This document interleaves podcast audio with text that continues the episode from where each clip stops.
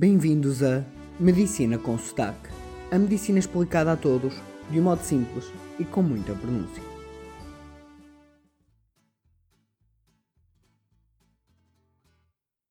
Bem-vindos à segunda parte de Humanidade em Medicina. Hoje vamos falar de Humanidade em Emergência, onde vos darei alguns exemplos de situações reais. Começo respondendo a uma pergunta que me fizeram via e-mail, mas que é uma pergunta que me fazem também frequentemente no dia a dia, que é quantas pessoas mortas já vi? E apesar de não ser uma resposta fácil ou politicamente correta, isto é medicina com sotaque, então cá vai. Cerca de 300. Mas poderei ver outras 300 que não perderei qualquer humanidade. Conto-vos que uma vez já há bastantes anos vi numa série do ER, o Emergency Room, um médico que tinha deixado de o ser, pois a morte para ele passou a ser algo banal e ele não queria que fosse assim. Mas digo-vos, comigo não é assim. Pois quando todos os esforços para salvar vidas terminam, há que cuidarmos das vidas que ficam, que naquele momento em que a pessoa que mais amam faleceu, mais precisam de nós. Ainda há dias morreu uma mulher de cerca de 70 anos que morava com o marido. E após o falecimento eu não simplesmente abandonei. Antes falei com ele, confortei-o dizendo que a esposa tinha falecido ao lado dele, passado os últimos momentos juntos. Ao invés das mortes cada vez mais frequentes e desumanas nos hospitais, onde se morre sozinho, num canto. Ele partilhou comigo alguns dos desenhos dela que ela faria para colorir, já demente, e ele usava-os para entretê-la. Confessou-me que foram os únicos namorados desde os 12 anos e viveram literalmente juntos para sempre, até que a morte os separou. E em sua homenagem, mantendo vivo aquilo que nos torna humanos, e com a devida autorização, coloco os desenhos da ex-esposa no link da descrição para que todos vejam o carinho daquele casal.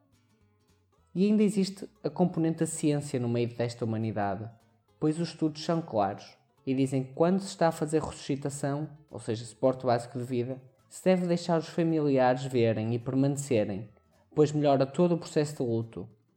Assim, sempre que lá estou, questiono os familiares se querem ver e participar nas manobras de ressuscitação e explico tudo o que se está a fazer. E por vezes até falo com eles explicando, no caso de acontecer, de não haver na mais nada a fazer, e eles quase sempre não só compreendem como aceitam que se deve parar as tentativas de reanimação. Mas nem tudo são mortos no nosso trabalho. Sabem, as pessoas associam-nos muito aos trabalhadores da emergência médica a coisas más.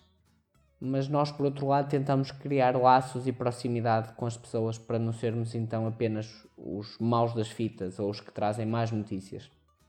Assim, tentamos cumprimentar toda a gente por o qual passamos, como um sinal de respeito, mas também de proximidade e de afeto, e sempre que vemos uma criança, fazemos-lhe uma brincadeira ou uns balões ou mostramos o nosso carro, tudo o que pudermos para nos aproximarmos das pessoas e nos verem com sorrisos e não apenas como desgraça.